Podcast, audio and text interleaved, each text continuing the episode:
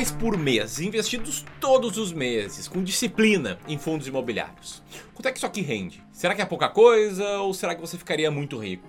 Bom, é isso que nós vamos te mostrar aqui nesse vídeo. A gente vai te mostrar no detalhe como esse seu dinheiro teria performado num prazo um pouquinho mais longo se você tivesse investido em fundos imobiliários. E embora retorno passado não seja nenhuma garantia de retorno futuro, pode ter certeza absoluta que olhar para os últimos 10 anos te ajuda a entender várias coisas ali. Perfil de risco, ah, a dinâmica de longo prazo, renda variável contra renda fixa, e mais ou menos te dá uma ideia do que talvez você possa esperar, beleza? Bom, e se você consegue poupar mais do que mil reais por mês para investir em fundos imobiliários, ou se você ainda não consegue poupar mil reais para investir em fundos imobiliários, de qualquer forma, tenho certeza que esse vídeo vai ser fantástico para você também, porque vai te trazer muito conteúdo novo, muito conteúdo rico, beleza? Então fica aqui conosco até o final. Se você curtir esse vídeo, se ele te ajudar e você perceber isso, senta o dedo no like, te inscreve no canal, aperta no sino ali para receber mais notificações de vídeos como esse e Vamos que vamos. Seja bem-vindo aí ao clube. Bora lá.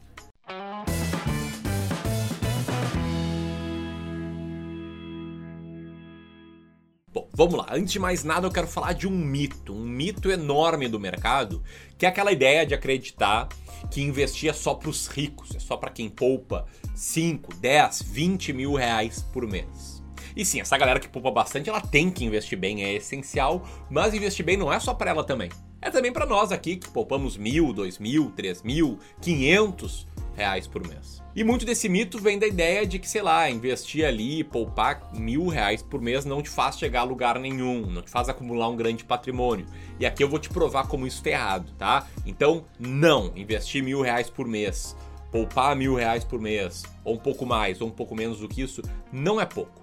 E nos próximos minutos você já vai ver que teria acumulado um patrimônio bem legal num prazo que nem é tão grande assim. A gente vai olhar só os últimos 10 anos. E caso você discorde de mim, sempre bom lembrar que quanto maior o prazo em investimentos, melhor para você por conta de um negócio chamado efeito bola de neve, que é o efeito que acontece quando você vai lá, investe um pouquinho, todos os meses, todo mês um pouquinho mais, e aí esses investimentos começam a gerar dividendos, com médio e longo prazo começam a render, você pega esses dividendos e novos aportes e compra mais, e vai comprando mais, e vai acontecendo que nem uma bola de neve, que vai descendo a montanha, começa pequenininha e vai crescendo, crescendo, crescendo, até se tornar uma enorme bola de neve que sai lá derrubando tudo pela frente, beleza? Bom, então antes de passar a bola aí pro José para falar das simulações que a gente fez, eu quero saber de você.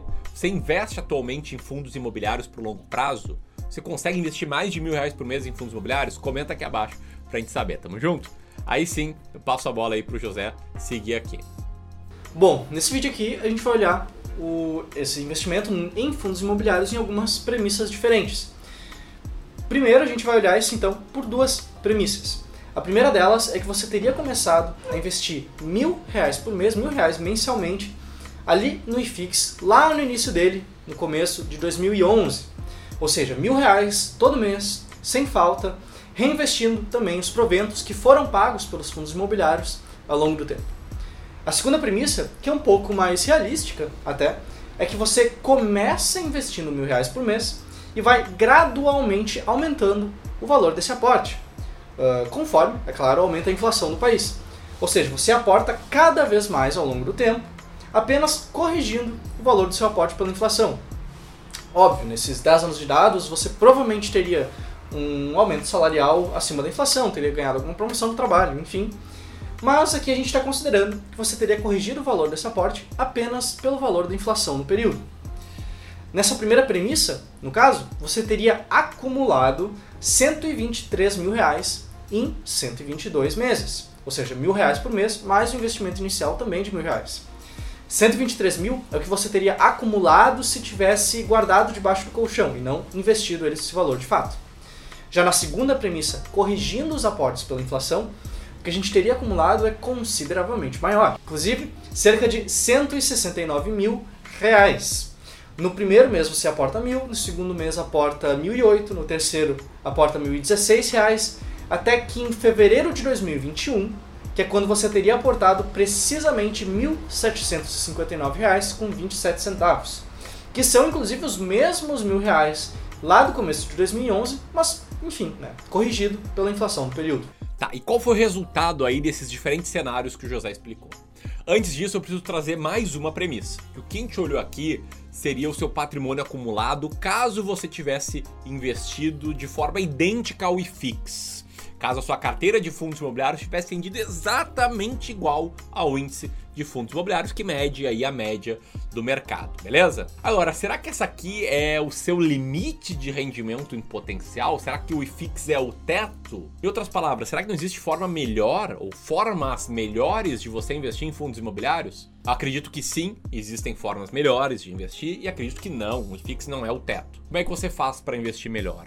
Tendo uma estratégia clara de seleção de fundos imobiliários, uma estratégia que te faça escolher fundos que estejam mais descontados e, por consequência, com um melhor potencial de rendimento enquanto uma carteira de fundos, né? enquanto uma carteira diversificada aí de fundos escolhidos. E o legal é que recentemente a gente liberou uma aula gratuita que está disponível ainda em que eu te mostro como montar uma carteira de fundos imobiliários de longo prazo e como, com simples ajustes no teu processo de seleção de fundos imobiliários, conseguiria ter aí possivelmente um bom incremento nos dividendos recebidos. Poderia chegar até 57%, dando um pequeno spoiler aí de um dos slides de uma parte dessa aula. E sim, isso aqui é plenamente possível sem que você tenha que ficar horas e horas estudando, lendo relatórios e acompanhando o mercado, beleza? Se você quiser saber mais, acabando o vídeo, aperta aqui e vai para essa aula. Eu vou deixar o link na descrição também, que vale muito a pena assistir enquanto ela tá rolando, beleza? Bom, enfim, agora os resultados. Já te expliquei uh, como é que a gente calculou a rentabilidade e o José já explicou as três simulações que a gente fez. Primeiro, primeira simulação, um investimento único de mil reais lá atrás. Segunda simulação, considerando investimento mensal de mil reais cravado e terceira, considerando investimento mensal de mil reais, só que sendo atualizado pelo IPCA mês a mês, que é o que melhor reflete aí como é que vai ser na sua vida daqui para frente. Você vai ganhando mais salário e tal, vai tendo mais dinheiro para investir. Então vamos lá, bola contigo, José. Então, vamos ver primeiro como que teria performado sem qualquer aporte. Né? Investindo mil reais em dezembro de 2010, você teria transformado esses mil reais em R$ 2.886 no IFIX ou R$ 2.389 no CDI. O IFIX, que é a média dos fundos imobiliários aqui no Brasil, teria praticamente triplicado o seu investimento inicial de mil reais. Em outras palavras, investiu mil, tirou 3 mil. Investiu 10 mil, tirou 30 mil. Investiu 50 mil, ficou com 150 mil reais, mais ou menos, ali no final desse período. Tá, mas... Uh, e aportando mil reais por mês, como é que teria sido?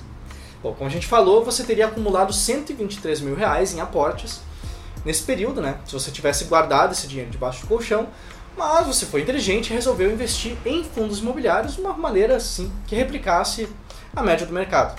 Dessa forma, que você teria acumulado seria 215 mil reais no IFIX ou apenas 188 mil reais no CDI.